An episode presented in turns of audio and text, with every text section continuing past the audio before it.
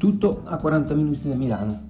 Prendendo l'autostrada dei laghi, quella che ha sempre unito Milano alle zone turistiche del lago di Como e del lago Maggiore, in direzione Gravellona Toce e uscendo a Castelletto Ticino si arriva nel sud del lago Maggiore.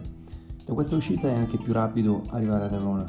Il primo paese che si incontra prima di arrivare ad Arona, percorrendo la SS33, il Sempione, è Dormelletto, un tranquillo paesino affacciato con la sua frazione Pirolino sul lago. Qui le spiagge lacustri si susseguono fra campeggi e lidi. La grande spiaggia libera comunale, servita dal bar Bondi Beach, locale di lunga data che ha sempre dato luce a un bellissimo panorama.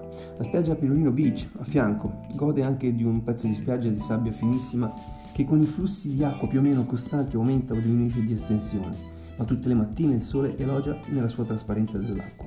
Tutte balneabili, con una spiaggia persino dedicata agli amici quattro zampe. Ristoranti e pizzerie completano uno dei luoghi più turistici della bella stagione del Lago Maggiore. Da segnalare il bar-ristorante pizzeria Ultima Spiaggia. Ripercorrendo il Sempione verso Darona, altri lidi e spiagge si susseguono. Punta Vevera merita di una nota. Di vicino un mega parcheggio gratis che a ridosso della stazione ferroviaria rendono Arona comoda. Il centro è vicinissimo.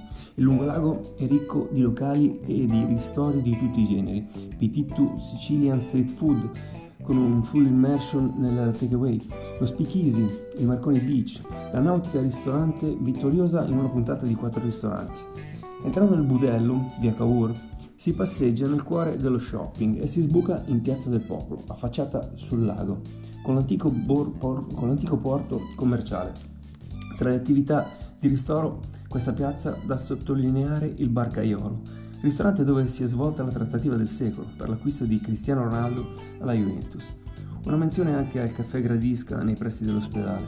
Alzando gli occhi verso la parete rocciosa da Piazza del Popolo troviamo il parco della Rocca Borromeo. Dalla sopra una vista spettacolare di tutto il contesto, il lago, la città sottostante, la costa opposta rubano l'attenzione. Presente in quel parco la Corte della Rocchetta, un ristoro da mille una location, ci sono anche i resti della rocca di Borromeo distrutta da Napoleone e le leggende della grotta lì vicino. Poco distante si trova la statua di San Carlo Borromeo, verso da niente, che ha dei collegamenti con New York e la sua statua della libertà. Tutto a 40 minuti da Milano.